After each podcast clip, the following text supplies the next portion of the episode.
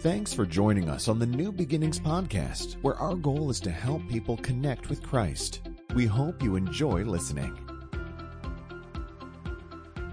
Well, this is it. You are here. Part two of our series on Joshua. Real quick, how many of you were not here last week, missed part one? Go, please go online, YouTube it, uh, watch it on our website, nbchurch.tv. Go watch Joshua part one. This is definitely one of those series that I think does build because it's connected to a big story.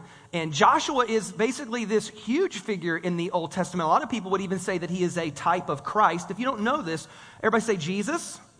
Okay, we made that up. That was not his name. His name in Hebrew would have been Yeshua.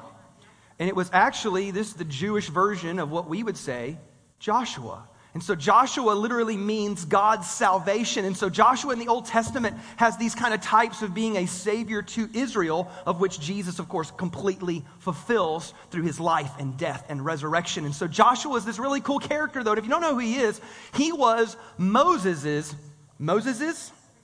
Moses's right, that's right, I can't say that better. It's Moses's. He, I'm gonna, he was the right hand of Moses.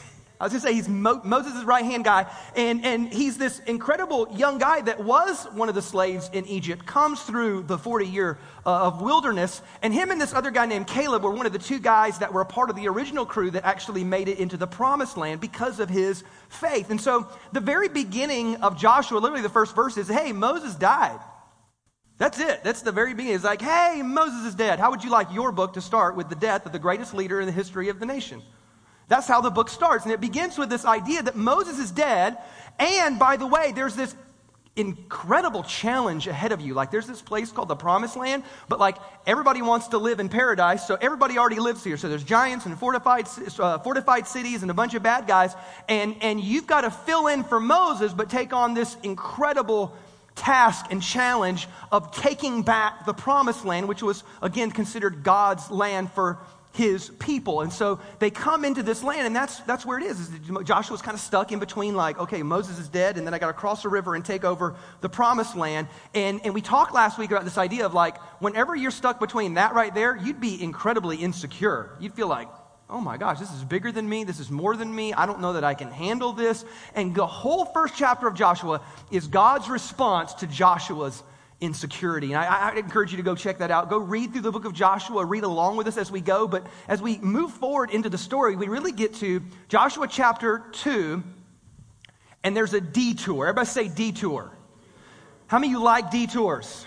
Yep, nobody raised their hand because detours make you angry. Um, does anybody, let's, let's just be honest, okay, anybody deal with like driver anger out there? You get a little frustrated in traffic? Okay, isn't a detour like Two weeks ago, I'm coming to church, and you would think, Todd, you're coming to church. You're in a, you're in a godly state of mind. You're, you're in shalom. You're, you're, you're at peace, right? You're, you're ready to deliver God's holy word, and you've got to be in that great state of being. And so I, I'm coming up down, you're coming up Isabel to go to the church, and like the thing is backed up, and I keep seeing these dead gym bicyclists coming down the road, spandex, fluorescent colors clothes that are too tight, little helmets, you know. And I'm like, man, they got a dadgum bike race going on. And what they had done was is that they had literally had cops blocking the intersection. And like, but you're in there. You know, it's not like you can see it and then bust a UE and like go a different route. This is like the only route, and I'm in it. And I'm sitting there like, oh my gosh. And, and by the time, it took forever. I literally, I, it felt like an eternity. You ever, you ever feel like that? And you look down, it was like five minutes, but it felt, it felt like forever. And, and the cops had blocked the turn that I needed to make. So not only am I stopped waiting on these bicyclists to like do their race, and then the cops are like, stop and like let one bike go.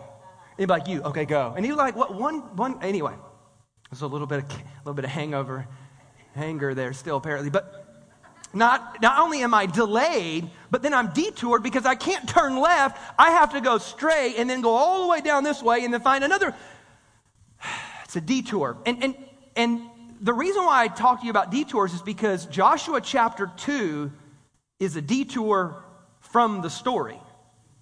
If you were to read Joshua chapter 1, skip chapter 2 and then just start reading chapter 3, it's as if nothing happened. It's as if you could have read them seamlessly and chapter 2 didn't need to be there. There's a complete detour. Now, don't you know, like when life has a detour or you have to, don't you take it personal? Like I'm looking at those bicyclists like they offended me.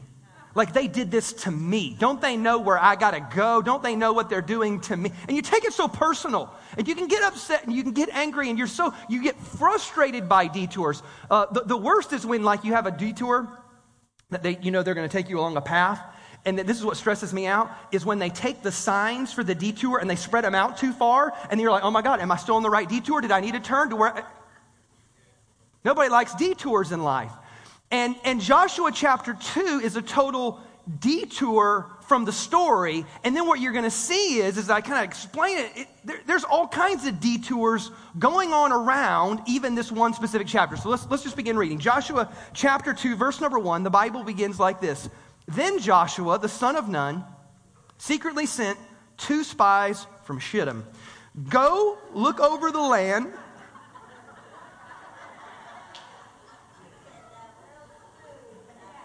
That's the name of the city, y'all. Get your minds out of the gutter. But that does mean, like, you need to be careful when you name places. You ever, you ever do this when you name your kids? This is my wife and I did this when we named our kids. You're like, what about this name? And you try to think of every way that a middle school kid would make fun of my child. Because some kids called me retard when I was a kid. And I didn't appreciate that. Y'all wonder why I am the way that I am, you're like, he's kind of mean. I, well, I was picked on a little bit. So, um, the name of the city is Shittim. I don't know how other way to say that, people. That's when you know you're in a bad place in life. That's where you're at. I totally have lost my train of thought. Then Joshua, the son of Nun, secretly sent two spies from the place that they were at and said, Go, look over the land especially Jericho. And so they went. And they went to the house of a prostitute named Rahab. And they stayed there. Everybody say detour. A couple young guys supposed to be checking out the land, especially Jericho. And while there, the Bible does not shy away from this idea. Like, they went to Rahab's house. Now, I don't know because like it could have been like hey we know that we'll blend in with some shady characters and no one will notice us and they, they were just being crafty spies.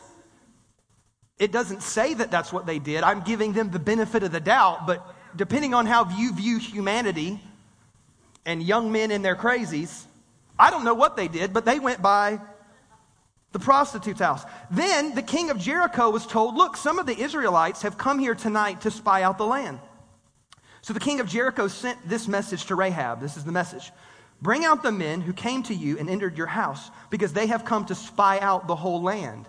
But the woman who had taken the two men and hidden them, she said, Yes, the men came to me, but I did not know where they had come from. At dusk, when it was time to close the city gate, they left.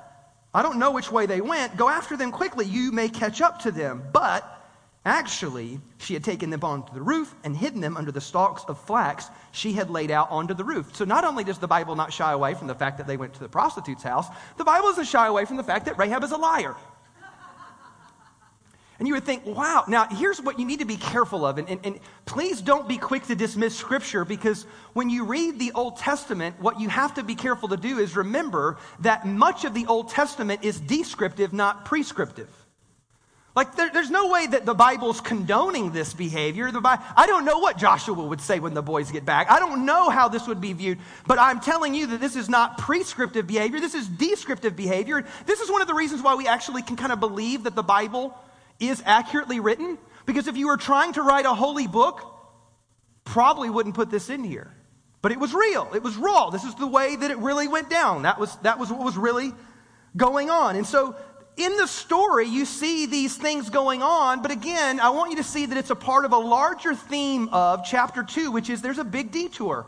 They didn't need to tell this story, which means you might want to clue in because there's a reason. The author felt like it was important not just to give this historical layout of the armies and the battles and how it all went down and who got this land and who got that land. So it wasn't just this big picture idea, but they take a moment to hone into an individual, to a very personal moment, to something very, very descriptive, and there's a reason why. And we'll get to that in just a second. But again, I just want you to get you to see that it's all based on the idea of taking a detour. Because really, the whole reason that they're kind of in the mess that they're in is because of a huge detour. I don't know if you know this or not, but they came out of Egypt. We're supposed to go straight to the promised land. But because of their sin and rebelliousness, because of their negativity and complaining about everything, God said, Y'all can't go in. 40 more years, y'all are not ready to take over the promised land. And so, even, even their whole journey has been a large detour. The spies take a huge detour. I would say Rahab's life had taken a detour. The fact that she was called and known as Rahab the prostitute. Now, I don't know about you, but when we start out as, as little boys and little girls, we don't normally start off with our dreams and our ambitions and our goals in life and saying, you know what I want to be when I grow up? And my guess is, is that Rahab's life had taken some type of detour. And detours are hard.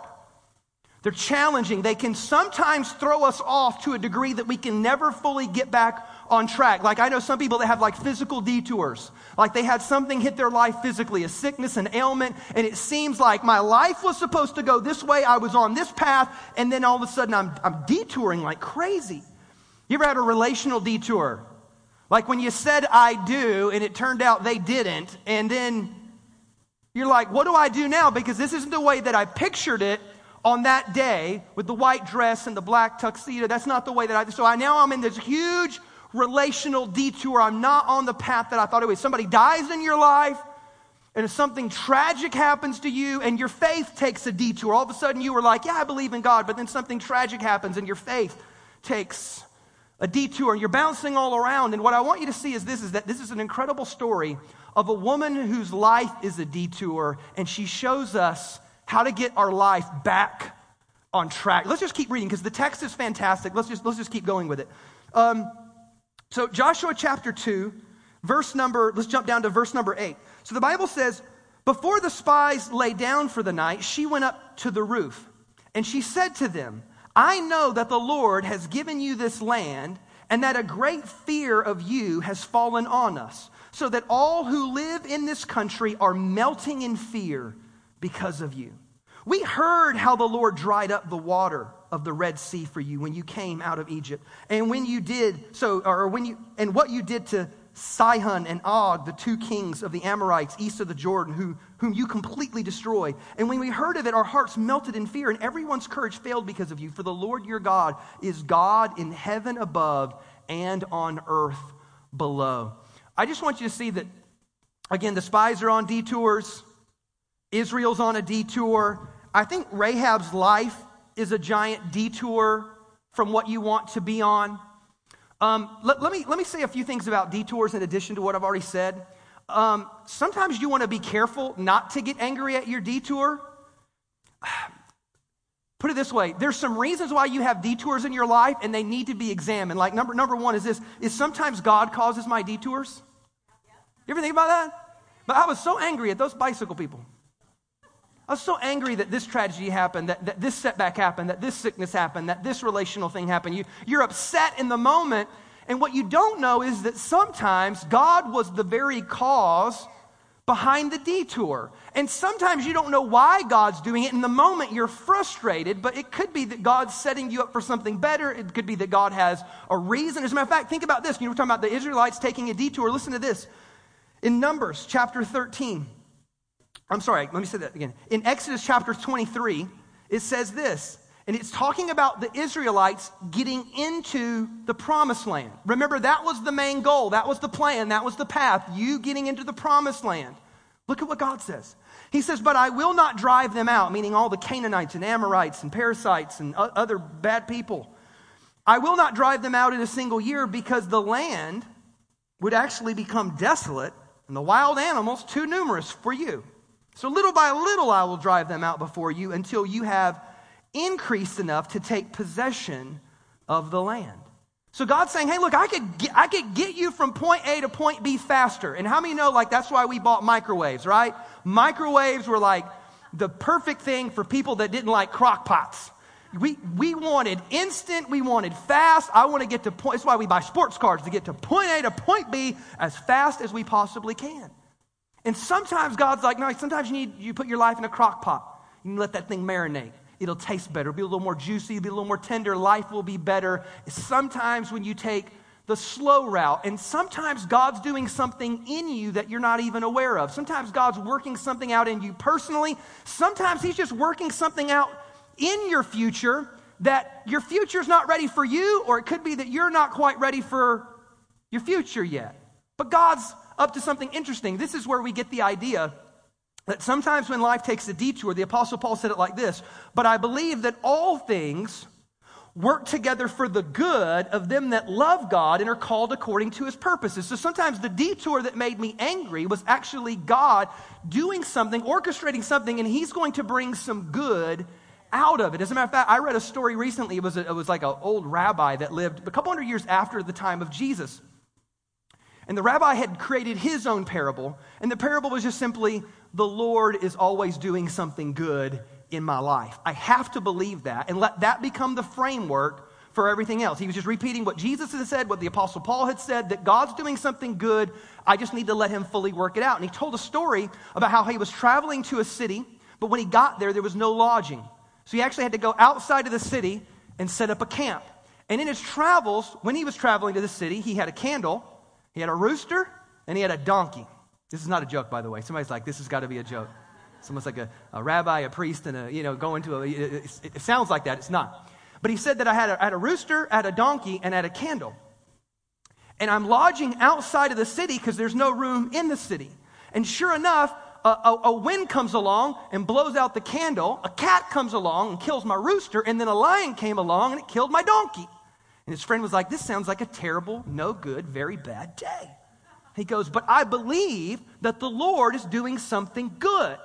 He said, So later that night, an army invaded the city that I was supposed to be dwelling in and killed and took captive, and all these bad things happened. He said, And then I recognized I was outside the city, so I, I wasn't harmed, I wasn't attacked. And yet, at the same time, had the candle been lit, they would have seen me. Had the rooster crowed, they would have heard me. Or had the donkey crowed. Uh,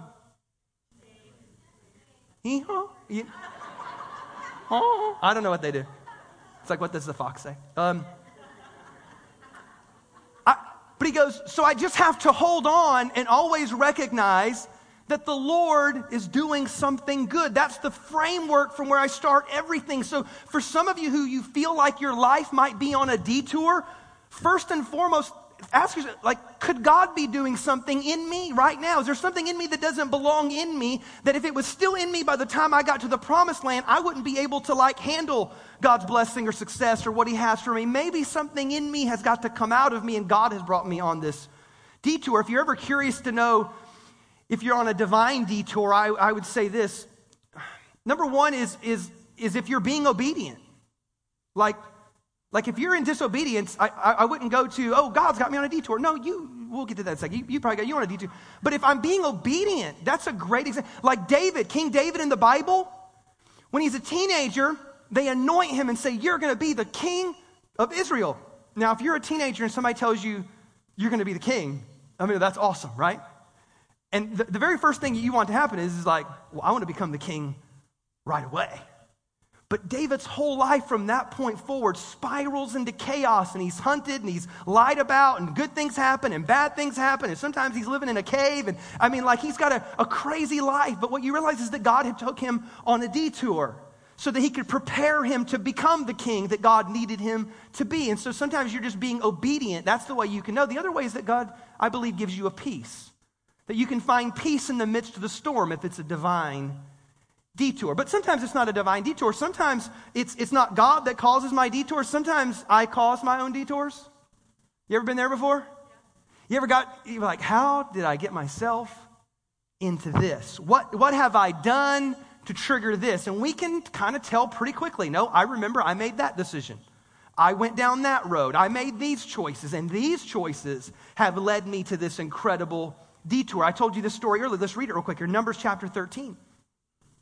The Bible says that Israel goes on a great detour, and part of it is because of their own mess. Listen to this. But the men had gone up with him and said, We cannot attack those people in the promised land. They're bigger, stronger than we are. And they spread out among the Israelites this bad report about the land that they had explored. And they said, The land that we explored it just devours those living in it. All the people we saw there are of great size. We saw the Nephilim there. This was like, you ever the stories of Goliath and these giant men? That, that was the sons of Anak, the, the Nephilim. And we seemed like grasshoppers in our own eyes, and we looked the same to them. And so this is the story when the spies go into the land the first time around, and they basically come out and they complain and they're full of doubt and they're full of negativity. And, they, they, and here's the thing that really, really goes bad. One of the mistakes that Moses probably would have recalculated and done differently is this is when he sent spies, everybody knew the spies went in there. And so when the spies came back and they were negative, they spread it to everyone. Which is like a rule of thumb. When you want to be negative and critical, one of the most spiritual things you can do is just shut up and keep it to yourself. Because you don't want to spread negativity. You don't want to spread doubt. You don't want to spread that criticism. If nothing more, just hold on to it until you can work it out in you. But certainly don't go blasting that stuff on Facebook. Don't go blasting that stuff to every friend and person that you know. Don't spread it because then it goes throughout the whole camp. And the Bible says that they went back in the desert in part because their own critical nature and negativity and doubt. So they caused their own detour. Here's another one. Sometimes others cause my detours. Um, I know this to be true because when I look at um, certain adults and we look at our adult decisions, we have to take responsibility for those, don't we? But sometimes I'm looking at a person's life and I'm looking at where their life began to take detours even while they were little kids. And that's where you recognize real quick that, like, okay, that's, you got to own it now and figure it out now, but somebody put that on you. Somebody brought you up in the environment. Somebody spoke those words over you. Somebody abused you in that way. And you might have to deal with it now because you're a grown up, but in reality, somebody else caused that detour. I would say Rahab's probably that way. Think about it. Rahab, at some point in her life, took a detour, and there's a great chance that somebody did something to her. Something bad happened to her. Something tragic happened to her, and because of somebody else, she took a detour. And let me help you real quick. The fastest way to get out of this detour, as painful as it might be, the fastest way out of this detour is forgiveness. Because what you don't know is that by being angry and bitter at that person, it kind of locks you into your detour. Oh, yeah, by this, this is somebody's kids. I never see these. You guys probably have great kids, except for right now. That, that one, just this one time. I've never seen that number before. It's probably an anomaly. So, anyway, somebody go check on that kid. It's gone. See, the kid's better. But the fastest way to get off this detour is to forgive somebody. Because to harbor the bitterness keeps you on the detour longer. If not physically, but emotionally, you're hanging on to the detour. And you've got to be able to let that people. Everybody literally went into their pockets and was like, Is that my kid? Don't worry about it. The number went away. They're, they're fine. Just put a band aid on it. Um, so sometimes other people cause my detours, but here's what I really want you to like believe and know, and this is what we're gonna see in the next part of the story, is that even though detours happen, you cannot, this is the beauty of grace, you cannot detour out of the reach of God's grace. You can't. Because I'm telling you, I've seen people go so far off the path, go so deep into mess, get into such chaos and craziness, and it just makes their redemptive story a little bit wilder and a little bit more fascinating. But I'm telling you, I've seen some of the worst detours in life, God's grace pull them back. And that's what you have to have hope for today. If you find yourself in a detour, you need to have a little bit of hope and you say, What if?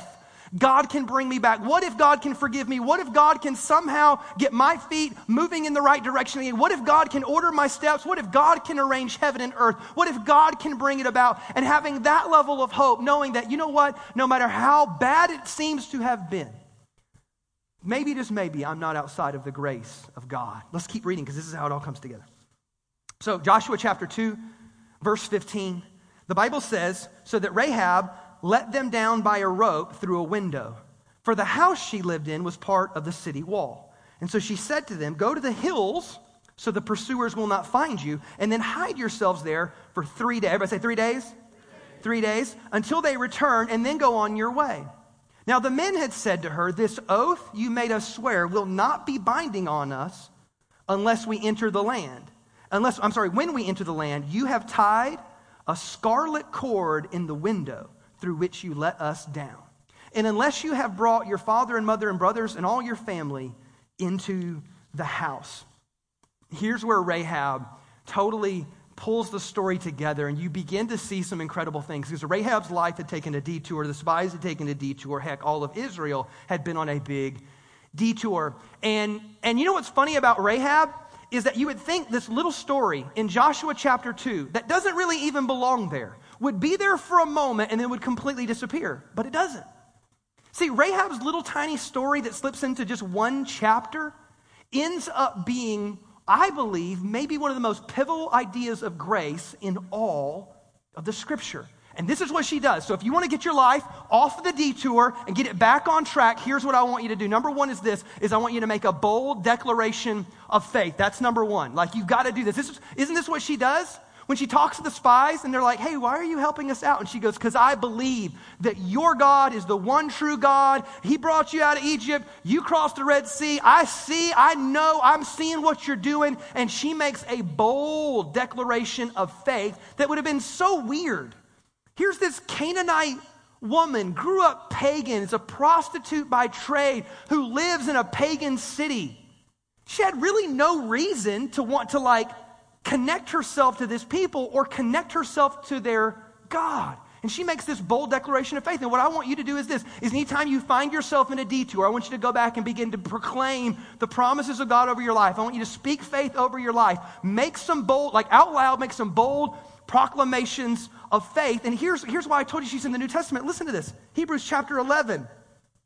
If you don't know what Hebrews 11 is, Hebrews 11 is kind of this famous chapter in the New Testament and the whole chapter is one person after the other and all the great things of faith they did. And all these awesome people are in there, like Abraham is in there, and Moses is in there, and all these like incredible stories of faith. And then slid in there is, oh yeah, and Rahab, the prostitute, along with Abraham, is Rahab. And this is what it says in Hebrews 11. It says, by faith, the prostitute Rahab, because she welcomed the spies, was not killed with those who were disobedient. And so I want you to know, like, the New Testament recognizes her of, like, hey, this girl, along with Abraham and Moses and all the greats, she's right there in them. She made a bold declaration of faith. Number two is this is take action. Like, like isn't that what she did in essence? Like, because this is again, and you would think, she's in the New Testament again? She's in there again. But look at why. James chapter 1. I'm sorry, James chapter 2. This is James speaking. This is the, the little brother of Jesus. Writing in the book of James, he says this In the same way, was not even Rahab the prostitute considered righteous for what she did when she gave lodging to the spies and sent them off in a different direction. The whole point of James was saying this. In James chapter 2, he makes this big idea that you really need to get your head wrapped around because I think it's a fall of the current American 21st century mentality. He redefines what faith really is. Because he says you need to be careful, Christian, 21st century American Christian. He knew 2,000 years from now, he knew. He said, be careful that you don't lump faith into this thing where it's just a belief or it's just something that is an intellectual acknowledgement to the existence of a thing. He goes, that's not what faith is. Faith is something that triggers action. And if there's no action following, then you have to question the faith that triggered it. Meaning, like faith demands and requires for you to take a step, to take a, take a leap of faith, to act on it, to do something. And that's what she did. She didn't just make a bold declaration of faith and say, Yeah, the Lord, He's the one. She acted on it and actually risked her life to act on it. And so I want to encourage you, like, whenever you find yourself in a detour, do something. Get busy with something, get active with something, take some steps, make some plans, try this, experiment with that, do what, keep obeying God in everything that He asks of you. Take some type of action. It, it's almost like this you need to pray as if it completely depends on God, but you, you need to like get to work and take some steps and make some action out of your faith. Do something. Number three is this. I love this one. Because this is what she did. Not only did she make a bold declaration and then take action on it, she leaned into God's grace. Because there's this, there's this little shadow. I don't know if you noticed this or not. Did you notice what the spies gave her? They gave her a scarlet thread and said, The same window that we came in and out of, I want you to put a scarlet thread in there. And I want this to represent the covering over your life that you are protected because of this. And you know what this pointed back to? See, not too long ago, they were in a city, and God was going to bring judgment on that city. And instead of hanging a scarlet thread in the window, they killed a lamb, and they put scarlet blood on the top and the sides of the doorpost.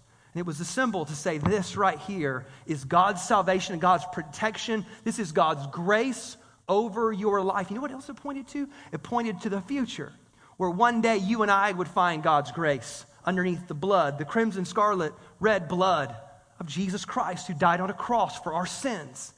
And she kind of leans into this, this like biblical metaphor, this biblical picture of grace that you won't find salvation just completely because of what you did. You will find salvation because of what you've come underneath. And when you come up underneath the grace of God, that's your protection. That's your salvation. It's not what you do. You need to do faith and you need to take steps. But at the end of the day, it's underneath the blood of Jesus. And that's what covers us, and that's what saves us, and that's what protects us. And she does it. She leans in on that. And we know that because here's by the end of the story, we find that she does find her salvation. Now, in finding her salvation, I want you to see what happens next. The fourth thing is this she stays connected.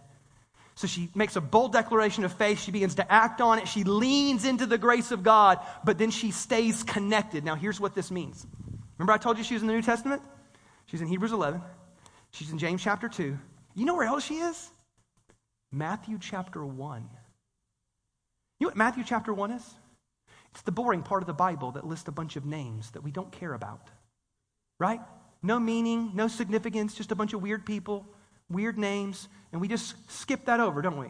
You ever read through the genealogies and be like, oh my God, this is so good. Thank you, Jesus, for speaking to me today through the begats. The begats changed my life today. Never done that before, have you? Maybe today you will. Watch this.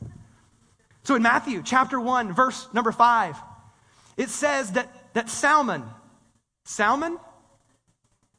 It's not pink, it's salmon. It's salmon. Um, salmon, salmon, salmon. It's better than the first name that we had today. Salmon, the father of Boaz, whose mother was Rahab. Boaz, the father of Obed, whose mother was Ruth. Obed, the father of Jesse, and Jesse, the father of who? King David. If I keep reading down, what you find is the reason why Matthew put it in there was because he was trying to make sure that you understood that Jesus came from the bloodline of King David. But then you find out that King David has some crazies in his family. Because funny enough, there's two women in here, and one of them is a pagan Moabite named Ruth, and the other one was a Canaanite harlot named Rahab, and they are found in the bloodline and the genealogy of Jesus Christ, our Savior. Because what the Bible says is that Rahab, rather than staying on detour or even just having a moment where she received salvation and then returned to her life, the Bible says, well, watch this. Joshua chapter 6, verse 25. But Joshua spared Rahab the prostitute with her family and all belong, who belonged to her because she hid the men Joshua had sent as spies to Jericho. And what, what did this author say now? And she lives among them to this day. You know what she did? She was like, I'm not going back. Why would I let God save me just to go back to ridiculousness and foolishness? I'm jumping in. I'm going to get some new friends. I'm going to have some new people. I'm going to go to ch- I'm going to go to church and temple and worship God. I'm, gonna, I'm, I'm all in. I'm going to stay grafted and connected. And they embrace her, and she becomes an Israelite. She becomes one of them, and she finds herself a sugar bow. Finds her a man. Isn't that incredible? This woman's life was a total detour. The spies are on detour. Israelites are on a detour. But she says, I'm not going to let my life stay on a detour. I want to find the path of God that leans into His grace, that's accepted by His people. I, I, want you to see that Rahab is this incredible story of redemption, and that's why the author put it in there. He put it in there so that you and I were always reminded that no matter where our life kind of veers off course, that God's grace has the redemptive power to bring it back. And He brings it back through Rahab until she finds herself talked about by the little brother of Jesus talked about by the writer of Hebrews. Crazy enough, this woman in this little story carved out of Joshua chapter 2 that really doesn't belong there, she finds herself in the bloodline of the Savior. I want you to know that your life is never beyond God's redemption, and God has the ability to do something in you that is so profound that it might not even be fully noticed for generations to come. But God wants to do something incredible through you. If you'll not, don't get lost in the detour. Allow God's grace to bring you back. Let's pray this morning. Father, I, I bless you today and thank you today for this story of grace. That, that you know, maybe the point was is that even in the midst of a, of, a book about war, the point was that your grace was still there. In, in, an idea where we were talking about a nation, you took a moment to talk about an individual. And God, today we find ourselves as individuals. We find ourselves as people needing your grace. So, Father, I pray today, God, that we would open up our hearts, we would open up our minds, that God, maybe we would come to you and make a bold declaration of faith. Maybe, we would, maybe we'd confess our need for you. Maybe we'd confess our sins to you. We, we'd confess your greatness. We'd confess your salvation over our life, but then we would begin to act on it.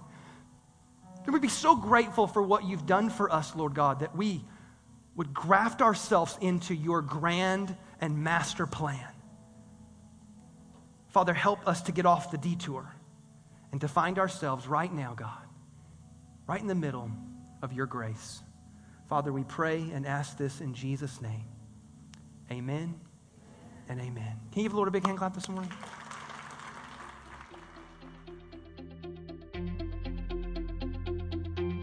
Thanks again for listening to the New Beginnings podcast. For more information on New Beginnings Church, please visit us online at nbchurch.tv.